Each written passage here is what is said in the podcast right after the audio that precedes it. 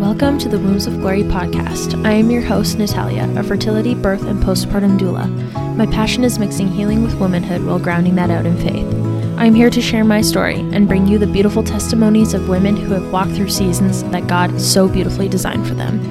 These Holy Spirit led conversations are meant to inspire you to learn and to let Jesus assist you in writing your story. Through pain, heartbreak, healing, and flourishing, the journey is about aspiring to live a life passionate about God's master plan for your womanhood. Ready to be inspired to share your story? Then let's go. Okay, well, welcome to episode seven of the Wombs of Glory podcast. I am joined by Paige today, and I'm so excited. I've been waiting for this all day, so mm. I am so excited to sit down with you. yes, I'm so excited to be here. Thank you so much for having me. Can't wait to see where this goes. Yeah, me too. I'm so excited. Um, well, I'll just open us in prayer and then we'll get started. So, Wonderful. Father, we just come before you and we thank you so much again. I say this every week, but I'm just, it's such an honor to be able to create community and to be able to create community with people who don't even live in the same country and continent yeah. and all that kind of fun stuff. And I just thank you for blessing so many amazing women who get to come on and talk to me and inspire me and share just the goodness of your glory. And so we just ask that you just come and we just prepare our hearts to be able to share our stories. So, mm. amen. Yeah, amen. Um, well, why don't you go ahead and just kind of introduce who you are? You can tell us about your family, just anything. Yeah. Okay, fun. Um, my name is Paige Geidel. I live in California and I am almost 24 years old. My birthday's in like three weeks. Um, I have been married to my husband, John, for four and a half years. Got married when I was 19, and we're from the same small town in Kansas, um, living in California now. Just recently in last year relocated for his job. And we have two daughters. Flora is three. Juliet is um, 19 months. And then I am actually like 19 weeks pregnant with our third baby. We're having a boy this fall, which is so fun. So he's oh, due so exciting. um, like the very end of September. So Aww, that's so exciting. Yeah, well, congratulations and happy birthday. yes, thanks. Lots going on. yeah. Um, well, you also have a podcast, which is how I found you. Um, yeah. I've been listening to your podcast for um, a couple years. And, oh my um, gosh. Um, yeah. So you can go ahead and tell us kind of what your podcast is about. Yeah. Yeah. It's so fun. Um, I just am still just blown away that people like find it, listen to it because it feels in some ways so scrapped together. But that's, I guess, just goes to show like the Holy Spirit doing its thing, you know? Um, yeah, I host a podcast called Love in a Cottage and it's for creative Christian women kind of chatting about marriage, motherhood, homemaking, and following Jesus, and lots of things in between. I used to say it was for women in their 20s, which I guess that is definitely true. Um, but it's been amazing to hear how like women from late teens to like mid or later 30s are like resonating with things. And so mm-hmm. I try to be like a little bit more inclusive. But I guess it's just when I started, I was like, I'm in my 20s mm-hmm. and um, really just wanted to hear other women's stories, share other women's stories, and um, create a community of women who were interested in the same things or maybe like in a season of life where they didn't necessarily have friends like in person or a community in mm-hmm. person in the same season of life um, where they could feel like seen and inspired and um, understood. So, mm-hmm. yeah, we've been on a bit of a break just because we made this move to California and I've kind of just been trying to like find my footing, stay at home mom, like kind of lost my whole support system um, in moving away from family. But hopefully it will be returning the end of this month because I have some episodes ready to go. So yeah, I can't wait to listen to it when it comes back. I'm we're in the height of gardening season right now, and I always that's my podcast season. So yes, yeah, I'll, I'll watch for those new episodes. Oh, fun! Um, yeah, it's really cool because I was just on Instagram and I had recorded, I think just a couple with some people, a couple podcasts with people that I knew. And then I was like, oh man, just like, God, just like reveal, you know, someone to come on and it was you your story like literally came up right as I went on Instagram and oh I hadn't gosh. seen I follow you I think I follow your personal one and your podcast one, but then I have multiple accounts. So I'm yeah. like, sometimes people get lost. And then, yeah, there you were. So I thought it was so cool. And it's your podcast is just about women, and we're relatively the same age. I'll be 23 at the end of the year.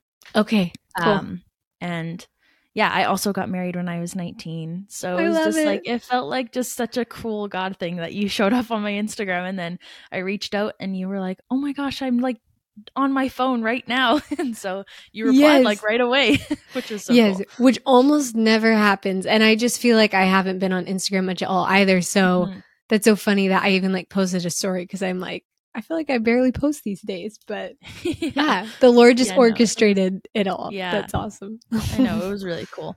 Well, um, because you have your podcast, like what has it kind of meant to you to be able to chat with just like so many women? Because your podcast just has you know everything from like you said like homemaking and motherhood and you know you have some on like your birth stories are on there just like you know you yeah. have so much but it's just cool so what has that kind of meant to you to be able to you know thanks talk with all that all those women yeah. Wow. Well, I think um really it's just shown me like the power of testimony, like mm-hmm. and how much that can build our faith and encourage us in hard times and mm-hmm. um I always joke that I'm like pregnant, and, which I, I, am pregnant. And so I feel like I cry all the time, wow. which is so funny because, yeah, I'm like, why am I crying right now?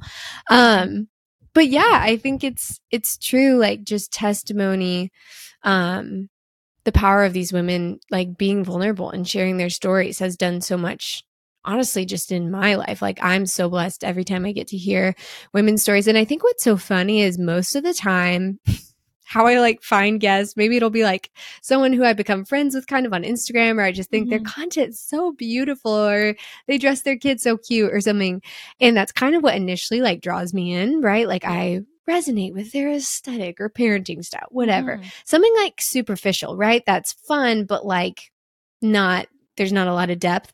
And um almost every single time it's like, the Lord just reveals to both of us, whether it's like before the podcast or in the middle of it, you know, mm-hmm. the depth of their story. Maybe they walk through like some extreme suffering or they just like have, yeah, some powerful testimony that is used to encourage me and so many others. So it's like, just funny what initially brings us together is like mm-hmm. beauty and like we like the same coffee or whatever but the lord always uses it um in a bigger way to bring glory and encouragement and so mm-hmm.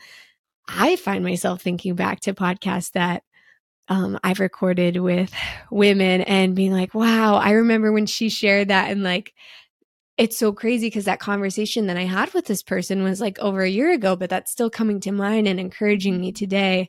And so, yeah, I just personally have been blessed. And then it's been so amazing to like share those stories, obviously, with the world, I guess, and to hear like so many messages of, I think one of the most common messages I get is from women who are like um, earlier mid 20s who are like, I just got married and I found out I'm pregnant and we weren't expecting to get pregnant and I was really scared. But then I listened to your podcast and now I'm excited to be a mom or something like oh, that. And I'm just like, Lord, how? Like, man, that's just amazing. So, mm-hmm. yeah, I feel really honored that I get to to do that, you know? Yeah. Yeah, no, that's really cool. I definitely feel that. I mean, I'm only 7 episodes in, but like I on Monday I was listening to um episode 5 and I was just like, wow, I like got so much out of it. And I was there. I like told my mom, I'm like, it's yes. so crazy. You like will go back and listen to it or edit it and you're like, wow, that's just like so cool. And then you hope that it impacts people in the way that it impacted you, even though you were literally there. it's like totally. yes. Well, it's like different brains. Like my husband, I kind of explained to him, like, obviously, when you're having the conversation, there's a level of not performance, but you're just like on, you know what I'm saying? Yeah. Um, and you're like engaged and then you're editing and you're just listening for the things that you need to edit out so you're like kind of half there kind of not in a different brain space yeah. and then when you go back and listen once it's like fully edited and released yeah like the lord then is able to bless you again in that yeah. conversation so it sounds like you had a similar experience yeah. And I love that you just said like the power of testimony because I just love that and being able to talk through people's stories, whatever that looked like and whatever they feel like, you know, they kind of want to share is always just like so cool. And I just leave and I'm like, oh, wow, like that was so fun. And I just look forward to doing it every week. So, yeah, that's so fun. I love yeah. that. um, well, I said in on the episode that was released today, which was episode six, um, that I'm probably going to ask this every episode, but like, where do you kind of see God the most in your life right now? Oh man, that's such a great question. Um, so we moved to California eight or nine months ago, and I'll try to be somewhat brief, but it was like uh not an unexpected move, but kind of we had been in Southern California um for me to finish I, I went to college there and then my husband started grad school. So he finished grad school and after that season we moved back to the Midwest to be with family to Kansas. And um, that was a really sweet season, also really hard season because we were waiting on all kinds of license things with his job. He's a therapist. Um, and then we had some things fall through with his license and like the legalities of it. And so it's kind of like our plan. It was totally like our plan B to like relocate, but we kind of were in a spot where we needed to take a break from pursuing his therapy licensure and just kind of gain some, I guess, like stability. Mm-hmm. Um, and so, yeah, we ended up moving back to California, except like six hours north of where we were. So it wasn't like we were moving back to like this nest of like, oh, our community, like we're back, mm-hmm. like, yay, it's so good to be back. It was yeah. completely different part. Um, and up until I'd say about a month ago, I was just bitter, sad, really having a hard time. Like having a super hard time adjusting to where we, we moved. There's a lot of different parts of California that are fun and beautiful.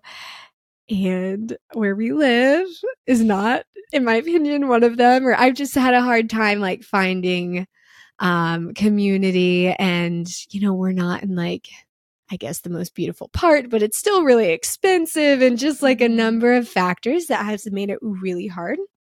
But um through prayer and like an amazing mentor who I get to chat with regularly, um, the Lord just like finally broke through because I didn't want to stay in that like bitter, sad, angry place, but that's just like honestly where I was at. And I feel like it also was totally in conjunction with like hitting my second trimester and the weather shifting. And it was like everything hard was at once for like a good three months. And then now I feel like everything good and easy and beautiful has like come at once as well. So mm-hmm. it's kind of interesting how those things happen all at yeah. the same time. But um yeah, I really see the Lord in my life right now like having helped me he helped me move into that place of like surrender and acceptance and joy mm-hmm. even though our circumstances have been challenging and not my favorite and yeah, he's just really like fathered me through it. I mm. think. If that makes sense. That. Yeah. I love that. Yeah. I find like change is hard yeah. for me naturally. Like, I don't know. I like, it's like, I always kind of think about it like when I graduated high school, it was like no biggie. But then, like, when my husband graduated high school, because he graduated a year um, after me, it was like, okay. I couldn't like handle it. It was like so weird. So, like, certain parts of yeah. change just be so hard. And then, do you have like family in that area or you said no so we yeah we were in southern california before with no family but we had built just a great community there through our church and um, through my college so whenever we moved to kansas it was like where we both grew up our whole lives mm-hmm. so even just there was that level of security of like we didn't necessarily have a ton of like high school friends who lived mm-hmm. there, but like we knew people. We knew right like every time we left the house we like saw people we knew right. um and then my parents were there and then all of his family was like a 3-hour drive away. So just a super familiar place. Um and so we left all of that to come mm-hmm. to where we are now. And my husband actually works at our church. Um that's what brought us here. So he took a break from pursuing his therapy licensure to go back into vocational ministry. Okay. Um, so yeah, I've never been, he was a youth pastor when we met and we're engaged, but we've never been like married full time vocational ministry together. Mm-hmm. So I think that is like its own thing as well. And I've kind of had to sit in the challenges of like, um, like our church has no young families right. and my kids are the only ones at the nursery and just some of those things where it's like this is our church and our support system but this is also his job right. and that's messy and the ways and places in which I would generally find support and feel confident because I'm pretty outgoing like oh I'll just like go to a small group or go to a mom's group like mm. the church where we're serving doesn't have any of those things mm. um so yeah that's been like an added layer of uh confusion or just hardness, I guess. Right. Yeah. No, that totally yeah. makes sense. Yeah. Um well, we can kind of like jump back a little bit if you don't yeah. mind just talking about kind of like well, you got married at 19, so you were in school when you got married? Yes. Yeah, I um met my husband well, I guess you could say that we knew each other growing up. He was four years older. Um, but we were never in school at the same time, like in the same school at the same time, right? So like when I was in eighth grade, he was a senior, which feels right. so funny to right. say. um, so we knew of each other. I definitely knew who he was, but it was my like freshman year of college when I was home for Christmas break. And that's when we like quote met and like started dating. Okay. So when we actually got married, it was um I kind of did college and I did got my bachelor's degree in two and a half years. So it's kind of weird. It was like my second year of college. Um, so I guess technically the first semester of my sophomore year, but I actually graduated one year later. So yeah, okay. just kind of confusing. But yeah. Yes. A short answer is yes. I was still in school okay. when we got married. So what did that season kind of look like? Like what made you I mean, you were obviously younger than him, but what did that kind of look like? Yeah, it's interesting because I think like in high school and even before that, I had always been open to like getting married young and I'm an only child, but I always wanted a big family. And so even just like having lots of kids and like homeschooling and things were things that I wanted to do. Mm-hmm. Um, but I the kind of the trajectory I was on was more like I guess career oriented. My degrees in public relations, mm. and I actually did beauty pageants in high school, which is pretty funny to me oh. now. just a lifetime ago, but just that culture is very much like, I guess, girl boss esque. Mm-hmm. And so I was kind of like on that trajectory, and yeah, then met my husband and was like, wait, like I love him. And he, it was helpful that he was out of college and like had been working a job. So I had that, like, I guess, level of security where I felt like jumping in. Um, it wasn't like he was also a student. It just felt like less, I guess, financial or logistical right. things to navigate. Um, which now it's funny, like that wouldn't necessarily discourage me from encouraging other people if like right, they're maybe yeah. both 19 or whatever but at the time it's just kind of what i was thinking. Um and so yeah it was i don't know just kind of a no-brainer. We were like we love each other we know like he's older and let's just do it. And i had been planning to study abroad in london um in the spring of 2019. And so we like had that in our minds as well. And so we were kind of talking through it. And originally we were thinking about getting married in like the summer of 2019. Mm-hmm. But we were mm-hmm. like, man, we're going to have to like plan a wedding and navigate this like what eight hour, 10 hour um, time difference. Like, we should just get married before and then you mm-hmm. can come. And so that's what we did. We like timed it over my Thanksgiving break, which was so fun. Well, that's fun. that's yeah. So it was like a crazy time. It was a blizzard, and John got the stomach flu the day of our wedding, but oh, we got married, oh. and it oh was oh the best. oh my goodness. But it was a little crazy. oh my gosh. Yeah. That's hilarious. Yeah. That's it's cool funny now. Yeah. That's cool that you got to go together and kind of have that experience of like early, you know, like early marriage, getting to go yeah. on like a really fun adventure. Which yeah. Cool. No, it was really special, especially because we got pregnant like eight months into marriage. And I mm-hmm. think, um, which we were so excited and it wasn't kind of kind of a surprise, kind of not a surprise, but like I think even just having that like really fun experience of getting to travel abroad to hold on to mm-hmm. in the moments where we feel like what were we thinking? We were not prepared. Like we should have had more time or more money or whatever it is. Like we can just appreciate like, but we got to do that together and that was so special. Mm-hmm. Um, you know. So yeah. Yeah. That was really fun. Cool. Well, that yeah. was yeah, that's a pretty good segue into kind of just your early motherhood journey because being married for only eight months and then finding out you're pregnant, what did that kind of look like? Even just with your relationship with God, like what did that kind of look like? Yeah, I think honestly, my getting pregnant at the time that I did only becomes like more and more miraculous to me as time goes on because my mom and my grandmother and my auntie all took like 10 years to conceive their first child mm-hmm. because um, they all have endometriosis and i was diagnosed with endometriosis as well and so part of john and my's like philosophy i guess was um, we didn't want to do hormonal birth control for a number of reasons mm-hmm. and so we did family planning um, like I was just aware of my cycle and whatnot, I guess prevention.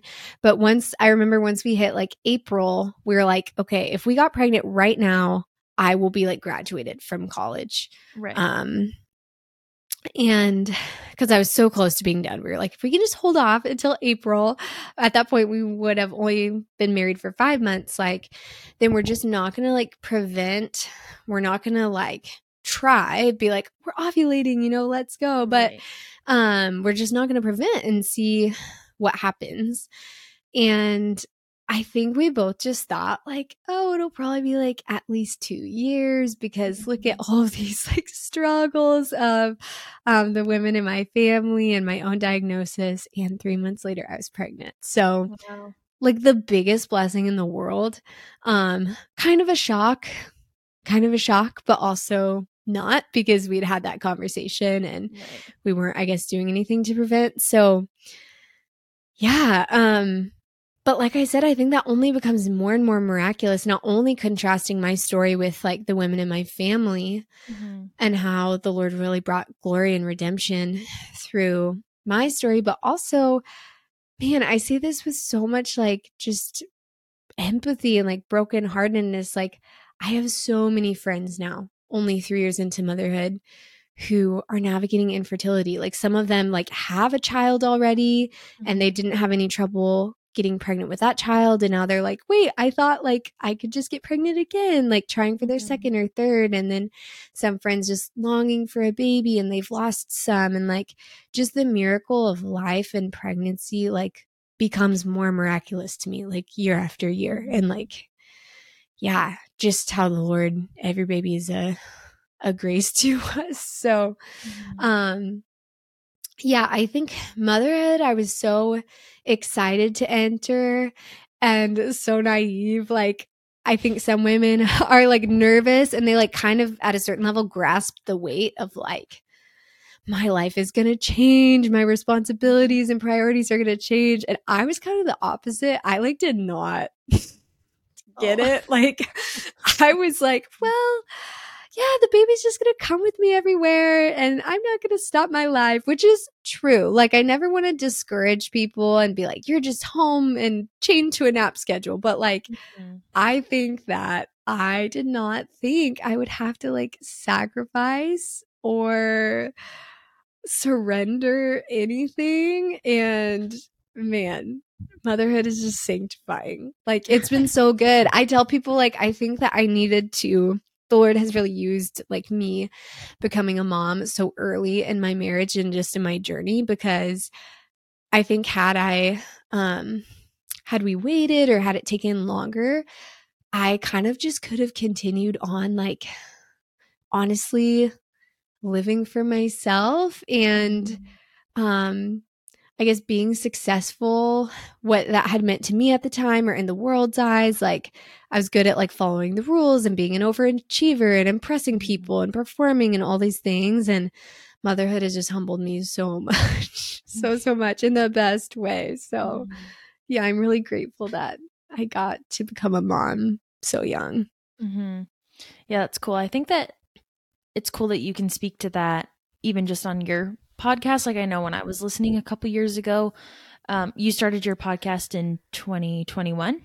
Yeah, yeah, yeah. I can't so, believe that was like two years ago already. Yeah. so I got married in 2020, so I would have found your okay. podcast right after um yeah. we got married, and so yeah, it was just cool. Like you know, just the influence of you getting to speak to young motherhood was really cool because mm. like I just I love that and that's like the desires of my heart too is to be a yeah. is to be a mother and I just obviously this podcast is all just about like womanhood in general and just you know incorporating Jesus but yeah it was cool to hear yeah. your story and then oh, you share and then you. I found your podcast and then it was like yeah. wow like yeah people are doing it like that's so cool yes yeah they are and it's amazing like I have found so many friends like mm-hmm. through the podcast like truly right. some of my good friends who I love like messaging or calling on the phone, like in real yeah. life off of social medias, like through the podcast. And yeah, I think that's definitely a, a message that I want to like share with women is like, don't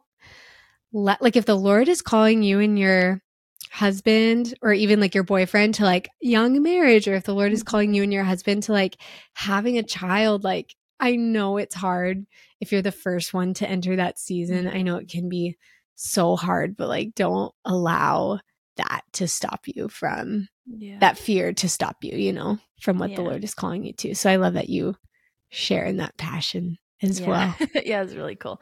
Um so then what did it look like kind of when your daughter arrived? What did that season kind of look like for you and your husband and even just like your walk with Jesus and you know, because I feel like a lot of people are like, oh, I don't get the same time with Jesus that I did without mm. any kids but then you also have like you said like it was just you know the whole process was just like miraculous to you. Yeah. so like and you're looking at like this perfect you know like little gift like what did that yeah. like? Oh man. It's still i mean it's fun because like i know that you know like the story but yeah when flora was born it was march 2020 so everyone knows March 2020 yeah. was a crazy time. Uh, along with the world shutting down, her birth was also extremely traumatic. It was mm. C section that we hadn't anticipated, NICU time, navigating COVID things, like so much. And I had a lot of birth trauma. I didn't even have the language for that, like birth mm-hmm. trauma. Mm-hmm. Um, a lot of like attachment issues with her, like bonding issues. And actually, motherhood initially, it wasn't. It wasn't a letdown, but it wasn't this like beautiful, like, like it makes me so sad. I think still, um, to feel like I knew I had an idea of what it was going to feel like to hold Flora and to nurse her. And I had an idea of what I wanted it to look like or what I thought it should. But I don't know. I just, my identity was so like altered and I just didn't know how to process it combined with like, we didn't get skin to skin the first two hours. And then all of this NICU, like I was just unable to spend the first like two weeks of her life just like loving her and bonding with her and caring for her. It felt like that was taken from me because instead I was having to navigate C section recovery and nurses who weren't honoring our wishes or communicating well. It was like we are just battling all these barriers, right? So mm-hmm. I didn't get this just like golden precious time. Um and at the time I just I didn't really know that many moms the few moms I knew, the very few moms I knew hadn't experienced birth trauma, so they couldn't like recognize or speak to anything. Mm-hmm. So I was just kind of like blindly at home trying to figure out what I was doing. Right. And um yeah, just really the next I would say year I was kind of fighting um not fighting motherhood, but uh, because I, I stayed at home, I have stayed at home full time. I'm so mm-hmm. grateful that I've been able to do that. But I was kind of just like having an identity crisis because I think of the birth trauma and just not being able to understand what had happened. Yeah. Um, and so I remember like, I don't know, just like wanting Flora to fall asleep so I could just go do whatever I want. like, and yeah. just like being on Instagram all the time, right? I mean, it was like, again, this is like now May 2020. So everyone's like, everything's shut down. Everyone's turning to their phones and just their screen time is up like a million percent. And, yeah. and just the timing of it, like the support system we had in place, everyone's lives are imploding. So no one's, not no one, but people weren't like checking on us to the gr- degree mm-hmm. that we had originally hoped for or planned for, right. which I understand. Um, but yeah, I just am so grieved. But I, I have so much, I, I am able to see and understand that like, um, I was just incapable because of the trauma that I had experienced and mm-hmm. because of the the lack of support or because no one was seeing me and being like, Paige, this is what's happening right now, you know? And right, so yeah. Um, there were some good days, but John was still in full time grad school, just like a million stressors. and so it was hard. It was hard. And I'm grateful I was able to nurse Flora um, for a good year. But just the first year of her life, I wish I could do so differently. Mm. Um, and I wish I just would have like fully leaned into like giving my life away and loving it. You know, it's a mm. process. And I think I had never had to do that before. Like, really in my life up until that point um i i hadn't yes i had been married for a while but john is pretty accommodating like i don't know i just we were also still kind of in the newlywed season so just like sharing and and people asking things of me like that was also new like having no siblings that wasn't like a daily thing i was already used to doing and obviously even if you do grow up with siblings like i think motherhood is still a shock when you have like a crying nursing baby like needing you, you know, at all mm-hmm. times. Um and somehow in the midst of that, I like the Lord gave me the desire to get pregnant, you know, mm-hmm. like not even a year after Flora was born. Um so we got pregnant with Juliet again when Flora was eight months later when Flora was eight months old. Oh, wow. Oh, yeah. So those two are 17 and a half months apart. Hmm yeah, which now I'm like, again, kind of the mental like headspace I was in. I didn't know I was in that headspace, but mm-hmm. it is kind of wild that I like, I think I wanted a redeeming like birth. And I think at that point I was somewhat aware, like, man, I really, I hear these moms talk about the way that they feel with their babies. And I love Flora so much. It's just felt like the hard outweighed, did not weigh the good. That's not the best way of saying it, but the hard was just so hard and so mm-hmm. overwhelming. Um, and now, I mean, Flora and I are so close and have so, so, so much fun together. God, I feel like just redeems things every single day. Um, but yeah, it's taken a lot for me to be able to like say some of those things mm-hmm. out loud and confidently because it grieves me, you know? Yeah. Yeah. I mean, like obviously the work I'm in is like we are assisting women to be able to walk through those seasons yeah. with them, which is just like a huge heart of mine. So it's like I wish I could just you know, I want to be like a doula to people who want to have like those redeeming stories and try and find and, you know, work on themselves and do the inner healing that maybe needs to be done yeah. Before they kind of continue into the next season. So, absolutely. Yeah, your work is so important. It really mm-hmm. is because I had like a fabulous like birth and doula mm-hmm. and just everything about Juliet's birth was like wonderful. And I try to remind myself, even just going back to the power of testimony, like it's wild how many people have resonated with like my postpartum with Flora mm-hmm. and have been like, wow, I'm so glad you shared that because I walked through that. And mm-hmm. to hear that, like, I'm not alone or I, you're able to get through it or just all those things. I think about, you know, I have two daughters, like, Lord willing, they have babies of their own someday. And just walking through what I have, I would love to support and champion them and their postpartum. And yeah, mm-hmm. those are things I dream about and ways that I pray that He can use that season to, you know, redeem future ones. So, mm-hmm. yeah.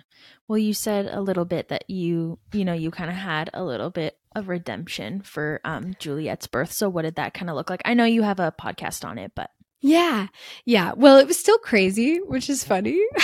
it was still a crazy birth. Um, I had a fourth degree tear, Juliet's mm. birth, but it was at home. It was a home VBAC with the most amazing midwife in the world. Her name is Lisa Marie Oxenham in Southern California, mm-hmm. barefoot midwifery. And um, she's fabulous. And like the first thing she did when I signed up for care with her was send me to a therapist who is trained in EMDR um, mm-hmm. to help process birth trauma, which is mm-hmm. so good. So going into the birth, I felt um, like I had really been able to release a lot of that um, fear and, yeah, needing, feeling like I wasn't in control and um, just a lot, a lot of those beliefs and things. So, yeah, Juliet was born on her due date. So funny, 9 11. Um, and I had like prodromal labor. So, uh, just, you know, contractions like pretty regularly off and on from 37 weeks until that uh, 40 week mark. But mm. um, it was funny because in hindsight, it really, you know, hindsight so 2020, like it really was not that long and not that bad. But because I had never experienced labor mm. prior to that. So with Flora, it was like um i had a c-section she had low fluid she was breech like just a number of things i had gone with the traditional ob route i there's just a lot i didn't know and so mm-hmm. um yeah with with juliet i didn't know what to expect with labor right so mm-hmm. um i think i felt a little insecure looking back like how will i know and when do i call you and all those things mm-hmm. um especially being at home it's not like the decision to like drive to a hospital it's like i don't want to mm-hmm. call you in the middle of the night which every midwife is like you're not bothering me like this is my yeah. job you know yeah. but i was still feeling that a little bit and um ended up hiring a doula toward the end uh named abby and she was fabulous. My midwife required a doula but she was maybe going to let me use like a friend but she just really wanted like another woman support there um which now i'm like thank you for doing that because that pushed me to find abby who just was amazing um i remember she just was so good at like applying counter pressure to my back like and john tried and i was like i need abby like you're not doing it right. Uh, i hope i'm nicer to john with this next labor. That's something i've like kind of laughed about, but also really prayed about because I remember I asked him to pray when I was in like active labor. Mm-hmm. Um, and he starts to, and I was like, pray better. That's what I said. Which luckily he laughs about now. Or I was like, I think I said pray seriously. so he was dead serious. I don't know what I was thinking, but um, but the beauty of like the prodromal labor was like start to finish. My body was so ready. Mm-hmm. It was mm-hmm. less than six hours of active labor, like amazing. So it was pretty quick. Um, I did have a fourth degree tear, which is kind of crazy, but I didn't even care. Like I truly, it was okay because I had the VBAC. She was good.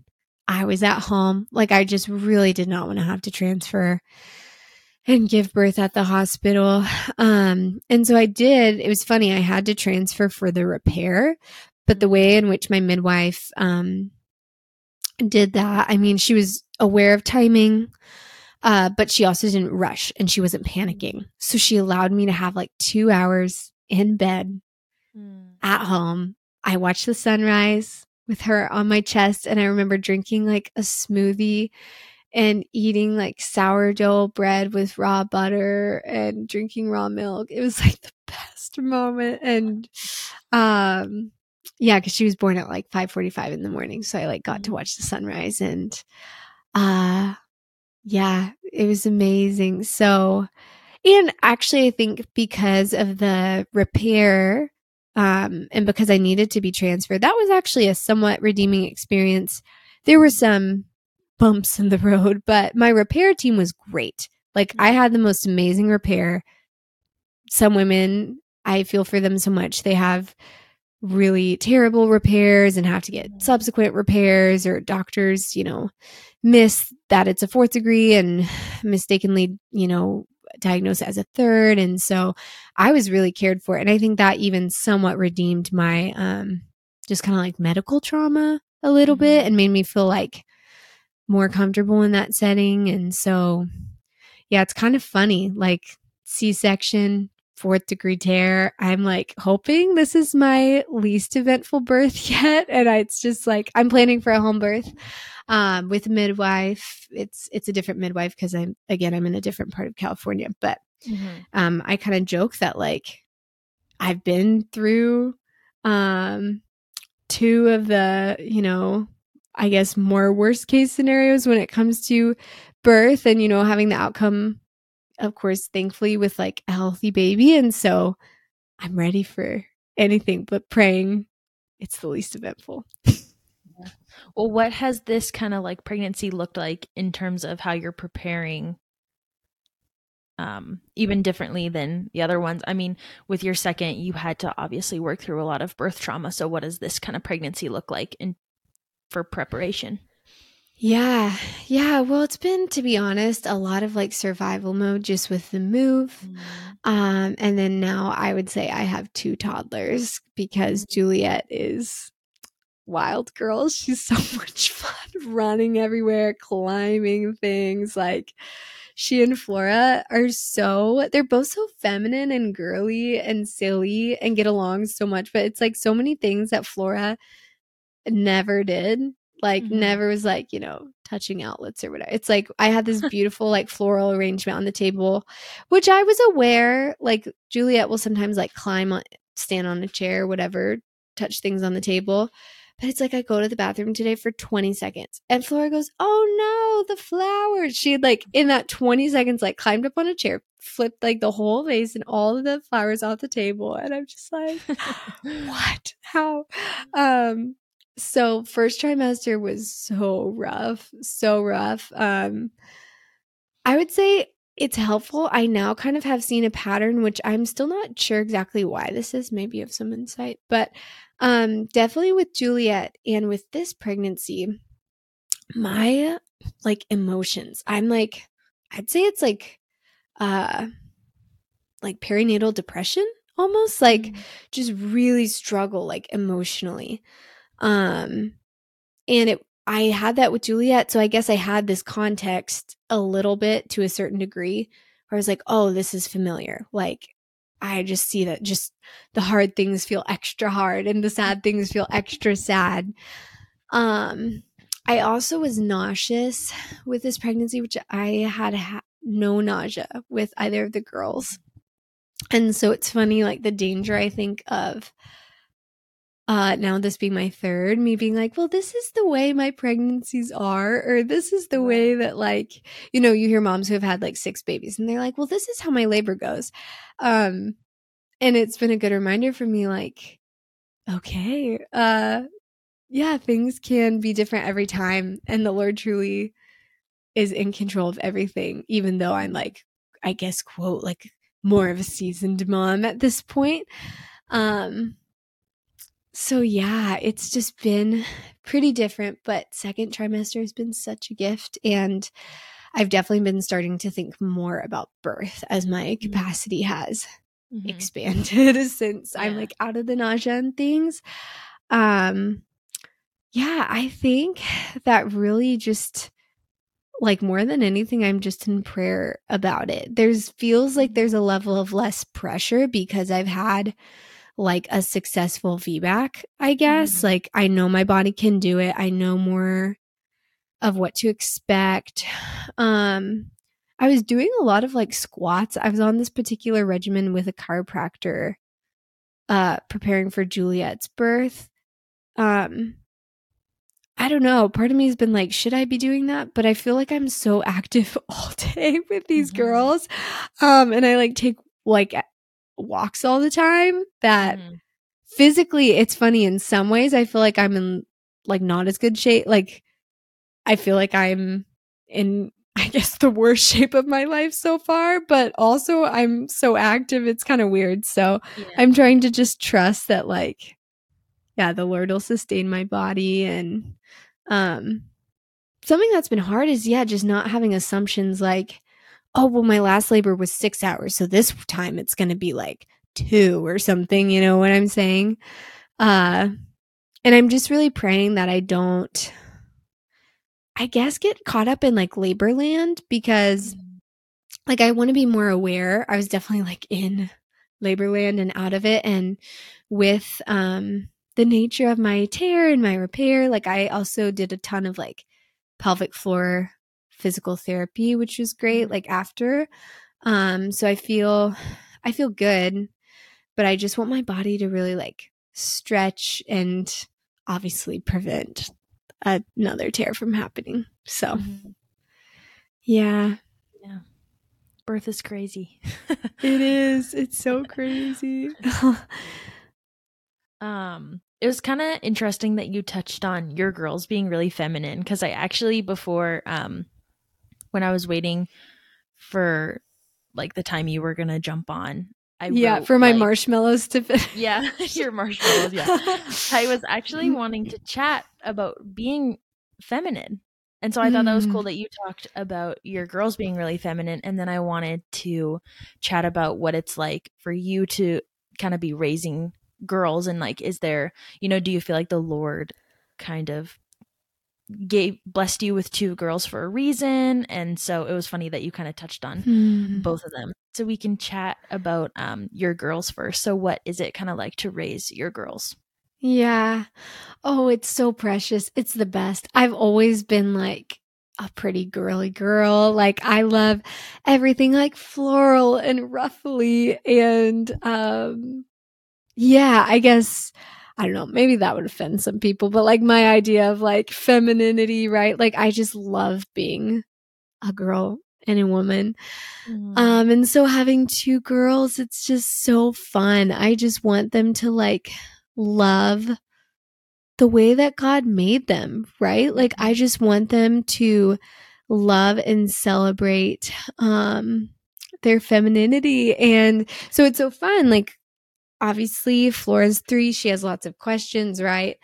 And um, she'll say, you know, someday when I'm a mama, like I'll do this or that. And that just brings me so much joy um, mm. because I don't want her to feel like I don't know. I mean, I don't remember being a little girl and and looking at older women and necessarily thinking anything negative, but like one thing um that I do think about is like, I guess body image, like just wanting to speak so positively about like my body, especially right. They're so young. They're still like watching me get dressed and like take mm-hmm. showers and they're around me all the time. And I do remember, I guess like pretty young, like seeing, um, like women, like grown women, and thinking like, whoa, like their hips or their legs are so much like bigger than my tiny little legs, but not necessarily in a bad way until I heard other women like talking poorly and speaking poorly about their bodies, right? And they're comparing themselves to how they looked when they were 14 or whatever. And um, so that's kind of been something that I think has been really exciting to me um, and challenging at times for sure because my body has gone through so many changes in the last couple years. Like I've been pregnant or nursing for like four years. So, mm-hmm. um yeah, I don't even sometimes recognize my body or feel at home in it, but just wanting to like celebrate that with them um has been a huge a huge thing and I really try to think about like yeah, the culture I want to create for them and with them just in relationship. Um like my dream I I have to be careful because I don't want to like, you know, place these expectations on my girls or this pressure, but like just a dream of mine would be that like they would want to live near me and John someday, especially as they're like starting a family and that obviously the Lord would like lead them to want to be near us, but um just what an honor and what a gift and what a treasure it would be to like yeah, just be with them. Like just go grocery shopping with them, right? Mm-hmm. And their littles, or to like just bring them meals, or just like, I don't know, love them in this maternal way and in this friendship way, like for the rest of their lives. Mm-hmm. Um, and so I try to kind of like work backwards, right? Like, well, okay, what are they? What are the ways that I need to communicate my love for them and the ways I need to make them feel safe and heard now. Like maybe to some people that would feel a bit extreme, but like for them to want to be with me and to feel safe with me, um, and even to want to be like me. I, it, that sounds kind of like funny, I think, to say out loud, but even just in like dressing, right? Like, um, don't get me wrong, I'm literally in like athletic shorts right with this shirt. Like, I feel like I definitely uh, have been wearing t-shirt and shorts way more than I would like to admit. Not that there's anything wrong with that, but mm. I do just love dressing like girly and wearing all the like, yeah, um, dresses and fun blouses and things. And so something I've thought about in relation to, I guess, like femininity and raising girls is like, I just would love to be like their primary example, um, I want them to trust me and to look up to me and look to me for like what it means to be like a biblical woman and I have so far to go. I have so far to go. I've yelled at them so much in the last couple days and lost my patience, right? But it's like um I want them to see me and be like, "Oh, I don't have to wear a teeny tiny little dress that's showing off my whole body because I don't know. I just want them to see me and how I dress as like feminine and beautiful and not like mm. out of the times or like ugly or whatever it is. Like I get to be the primary um example to them throughout their upbringing of what it means to be feminine and to to listen to the Holy Spirit and all of that. So that's really exciting to me most of the time. Other times intimidating, but yeah. yeah. I, I love that. I I just have like obviously I have a huge heart for women, but I also just have yeah. like yeah, like I would love to go back and teach just like young women about just you know how their body works and yeah like how god created them and i just think it's so yes it's so special to be able to have like the education and the knowledge and then to be able to combine it with you know, like a biblical understanding or just totally, you know, both. But yeah, I just, I love yeah. that. I, yeah. It is interesting. Like it throws me off whenever Flora asks these questions because she just turned three. And it's like, I don't know when I expected her to start asking, right? yeah. Um, but it's like she like sees the trash can when we're going to the bathroom in a public restroom. She's like, What's that? And I'm like, uh, it's where you put things like when you bleed, like when mamas bleed or whatever. And then she asks like, "Oh, like for when dada bleeds?" And then I'm like, "Ah, I like have to explain this." And like it just throws me off when we're praying and she's like, "Does this uncle have a penis?" And I'm like, yes and just you know it's so jarring and hilarious to like hear this word come out of her mouth but like i have that responsibility and that honor of teaching her what a gift. Like, mm. I don't know uh, your upbringing or your experience, but I was handed, love you, mom. You'll probably listen to this. I was handed an American Girl doll book with very graphic photos of like how to insert a tampon and like developing breasts. And I was so uncomfortable. I did not want to read it. It was weird. And that was like basically my, you know, sex education and experience with like periods and stuff. So never thought I'd be having those conversations with my three year old, but it's also an honor. yeah. Yeah. I think it's so cool. Um, I grew up with two sisters. Um, okay. And so, fun. yeah, it was like, it was fun. I don't think they ever really like talked to me in that way. It was probably mostly my mom, but yeah, yeah my my sister has two girls and my niece okay. um she would have been three at the time she just turned four but she loves watching like animated birth videos like more like the scientific kind and i just like lit up. Like i was so excited obviously because that's what i'm into but it was just yeah. like, it was cool to see that yeah like at such a young age they're interested in what we can do as women. So it was like cool yes. like my sister was like oh yeah like you know this is you know you need to talk to Anchorin about this because this is her like you know um this is her area and so it was fun she wanted yeah. to watch it like three times and i was just like floored because i was just like so excited so like i yeah. can't imagine you know i just i get to experience that with my nieces but yeah to be able to experience that with daughters is so cool to just be able to be you know their role model is so cool totally yeah, yeah. that's so much fun and so fun that you get to be auntie to like those two nieces and have those conversations. I just think those relationships between women are so special. Like I would really love to see in my own family um just to have that like culture of women just like being together, um mm-hmm. cooking for each other, like yeah, birth, doing birth together, like child raising, like um just in and out of each other's houses like uh I don't know. I would love to see that kind of previous culture like restored in our mm-hmm. family you know? Yeah, um that's a dream of mine. Yeah. I i think about that with like doula work too because anytime you read about it it's like yeah women supporting women. And so it's like cool that mo- i think there's like one male doula in canada but it's like all women say they don't want a man supporting their birth. Not that it's like a sexist thing or anything. It's just like women have such a special heart for other women.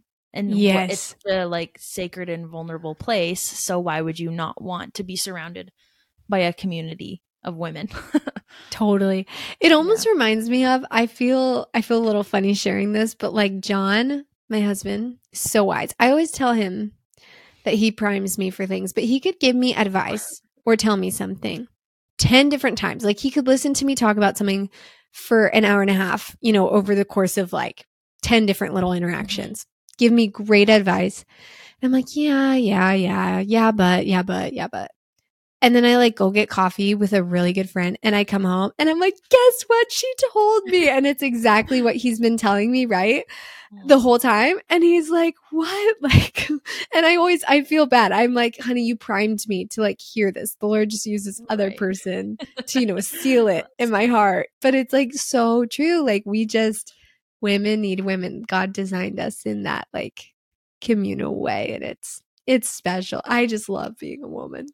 yeah.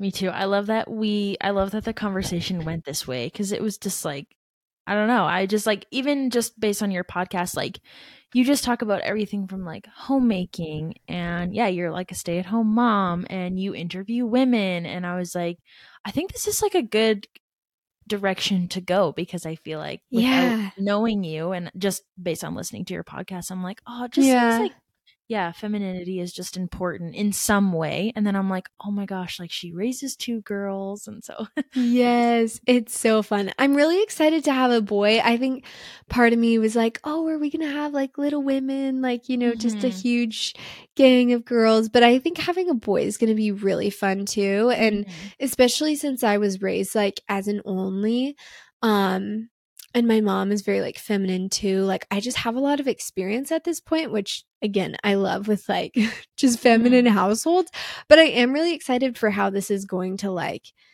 um grow me and I think yeah, sometimes there can be imbalance in homes where it's like only daughters or only sons if parents aren't like hyper vigil and it's just I mean at a certain level I think like a natural thing mm-hmm. right? Where homes can lead towards this is again a generalization, but like more emotionalism or more like like less emotionalism and like all logic. Like my husband's one of three boys and like it's just a totally different dynamic, right? But I am really just honored and grateful and excited for having just a mixture of mm-hmm. sons and daughters. Um and for what that's going to do just in my own like I guess journey of mm-hmm. sanctification mm-hmm. with the Lord through the Holy Spirit. Um and just in our like family culture. So yeah. it's fun. Yeah, it'll be fun and your girls will just absolutely adore him. Oh yeah. oh yeah. yeah, John is already like, okay, but they're not gonna like paint his nails or dress him up or anything. like, you know, which is I'm like, I know, but they're just gonna adore him. It's fun. Yeah. And we'd love to have more, like Lord willing, after this. So I think that's kind of interesting as mm-hmm. well as I'm aware that like something kind of gnarly happens in birth, I'm aware it like could be my last. Like if I had another fourth degree tear, um, or something just crazy, I'm like aware of that possibility, but obviously praying against mm-hmm. that and hoping yeah. I can have more after this. Um, so yeah, we'll see. We'll see what it all comes out to, how many and what their genders are, but it's fun. Yeah, it's fun to get to raise both. My sister has two girls, and then my brother actually has three boys. So it's funny. Okay. They're both they're both raising their gender, so it's kind of interesting. Yes, but it's yeah, it's fun. Totally. To both raise them, and yeah, um, it's fun to have also nieces and nephews and watch that. And then my mom had two girls, and then a boy, and then a girl and the boy. Okay, so she, she will fun. have had the same um order as you. Wow. So. yeah. Yeah. Totally. That's so much fun. That's so fun. I didn't realize that you had you had brothers too and I bet that's so interesting to watch like you said how they're raising them and to mm-hmm. learn through that. Like that's such a gift. Yeah. Like John and I had literally never changed a diaper when Flora was born. Like I had babysat like older kids. We had not held babies. We had one nephew at that point Mm. And he turned one when Flora was born. And we didn't live super close to him. So we'd met him a couple times. But yeah, we just had zero experience, which is fine. Like you don't mm-hmm. have to. But I also think like if you get to, and obviously the work that you do too. Yeah. you're around babies and stuff. But it's like if you get to watch people like have babies and raise them, like mm-hmm. it's just such a gift. It's so yeah, cool. It's so fun. It's so yeah. fun. Well, do you have any thing that was kind of laid on your heart? We've been talking for a couple weeks. Um, and I don't know if I said like, oh, you can just like pray if you want to talk about something. Um, but if you have anything else that you want to share. Yeah, I'm trying to think. I feel like um this season has just been so interesting. I just want to encourage people to like lean into um surrender and it's so hard that like surrender and acceptance i feel like that's such a kind of theme in my um within my motherhood like that's definitely one of the biggest things that the lord has taught me through it. Um whether that's letting go of like and this is complicated right? Because i'm such a an advocate for like um women pursuing dreams but also it's like there is a time for everything right? Like i'm sitting in my like quote sewing studio and i'm like i don't think i've sewed in like four months you know which is so sad. But it's like there really is a time for everything and so for me like what it has looked like to be a good mother in this season um, and a faithful wife has been to like you know let go of some of my hobbies and just like try to keep my family fed in the midst of um yeah feeling really nauseous and honestly really lonely and um yeah, I think, and part of what that surrender has looked like has been going to the Lord in prayer and being like, I'm angry and I'm sad and I'm bitter and I'm hurting and I don't, I don't want to surrender. I don't know how to surrender. Like, I think, especially if you've like been a believer for a while or grown up in the church, um, it's easy to know what you like should pray, right? And to mm-hmm. be like, Lord, I trust you. I know you're in control. I give you everything. It's like, but if I pray that, I'm like not being honest. Like, that's not how I feel. Like, mm-hmm. God, I'm mad. Like, I don't know what you're doing. This is, I'm not happy. Like, this is not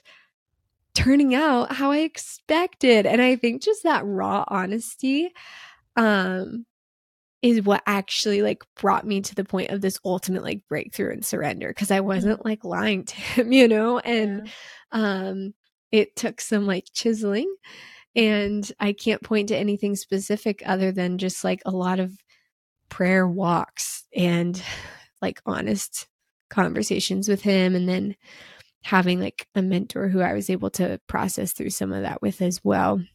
Mm-hmm. Um but yeah, I think it's a worthy fight to try to like surrender um to whatever situation it is that you're in. Mm-hmm. I don't know if mm-hmm. that was cohesive at all, but I think that's kind of oh, just my anthem right now, like coming mm-hmm. out of that like hard couple of months where I was just like in the pit and now I feel like I'm out a little bit. Mm-hmm. Um and that's kind of the message that I feel like God has put on my heart in this moment in time. Mm. yeah. Awesome.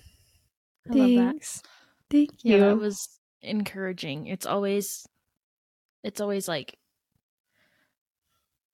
I don't even know. I feel like it's just sometimes you're like, "Oh yeah, like I've had to go through just so much surrendering and like so much humbling through and just like so like sermon after sermon yeah. I just like really tugged on the things that the Lord has laid on my heart. But like, yeah, the surrendering is just like such a hard part of it. But totally. And you like, like can't will yourself into, into doing it. It's like the yeah. Holy Spirit has to like do it in you because yeah. yeah, you can't just wake up and be like, I surrender. I don't know. It just yeah. feel like there's so much depth there. Yeah.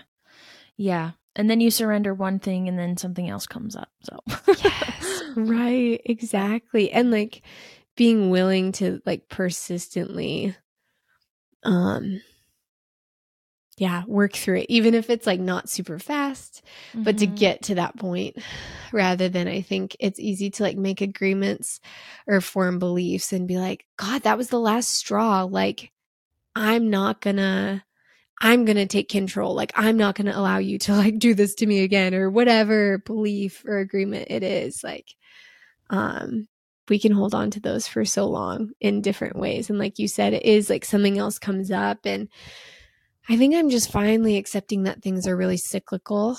And I think motherhood has been instrumental in teaching me that. Like, mm you know, you figure something out with sleep or meals or bedtimes, and then something shifts and not fighting that. Like, it's okay to be like, ah, this is frustrating. This is irritating.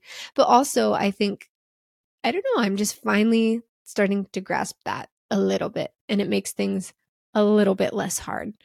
Um, so coming out of that like three month, four month, really hard, you know, first trimester season, now I'm in a really happy season where um, mm-hmm. the sun is shining and we have like this amazing family with three high schoolers who um, are our neighbors, love our kids. I love hanging out with them. Mm-hmm.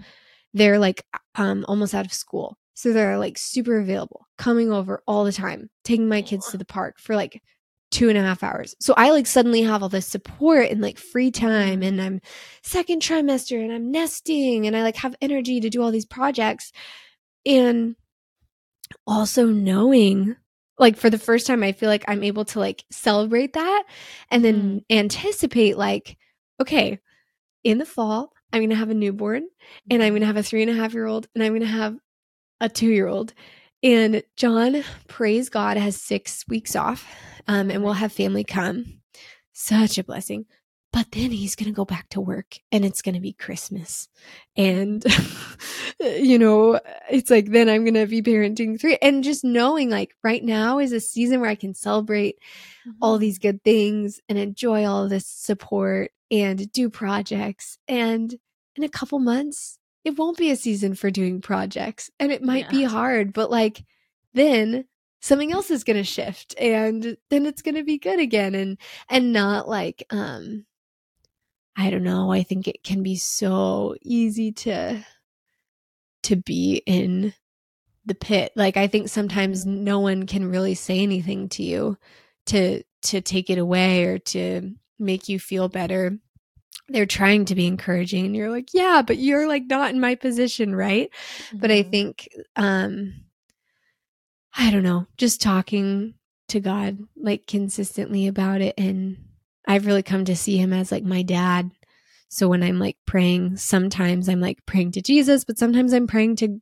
god my father like my dad and talking to him just like my dad and that's been um so helpful too mm-hmm. so yeah. Yeah. I love that. Mm. Happy birthday again. And congratulations Thanks. on your new baby. mm. And we'll have to do like a part two when he's here. I so know. Can, his so birth. hear about the season change and his birth and the redemption. Yes. Oh. Yeah. We believe for yeah. redemption. Totally. for ease. Whatever you're yes. praying for. yeah.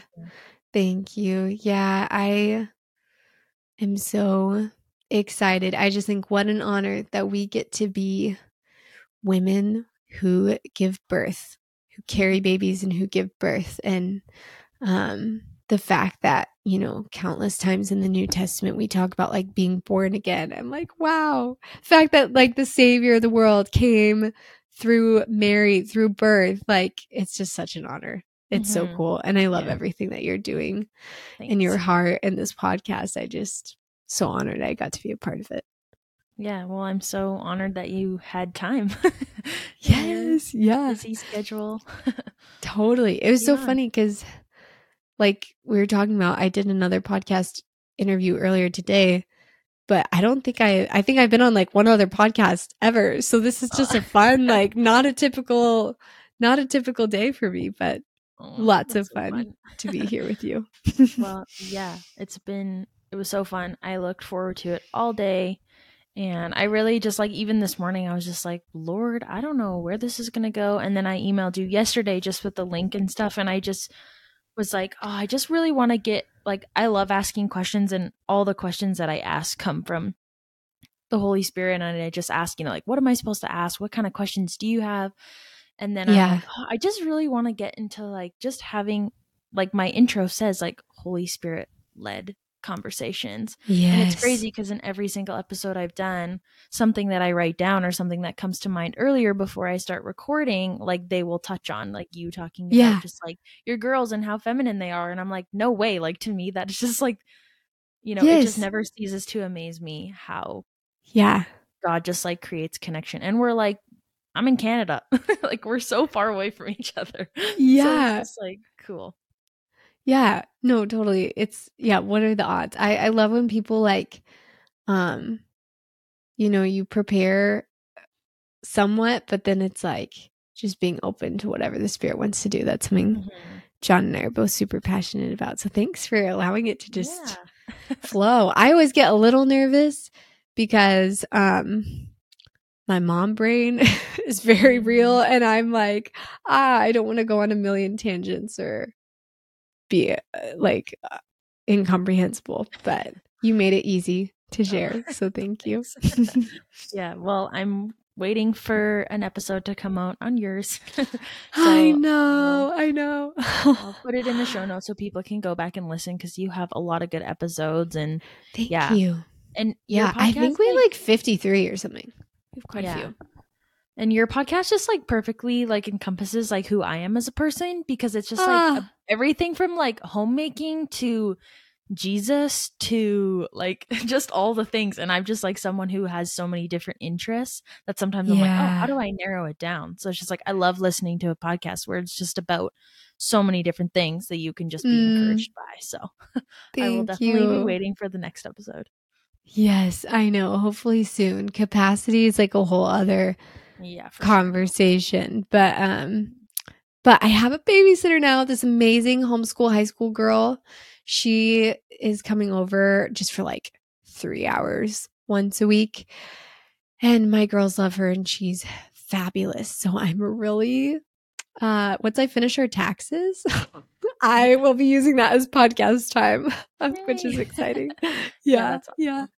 Well, yeah, thank mm. you again so much for being here. And I know people are going to get so much out of this episode. And yeah, it was so fun to be able to sit down with you. Mm, thanks again for having me. Thank you for listening to today's episode. If you're looking to find out more, I'm on Instagram and YouTube at Womb of Eden. Interested in doula support? Head to my website to learn more about my heart for my business and my work as a doula. If you love this episode, then please share it with a friend and leave a review. It would mean the world to me. See you next week.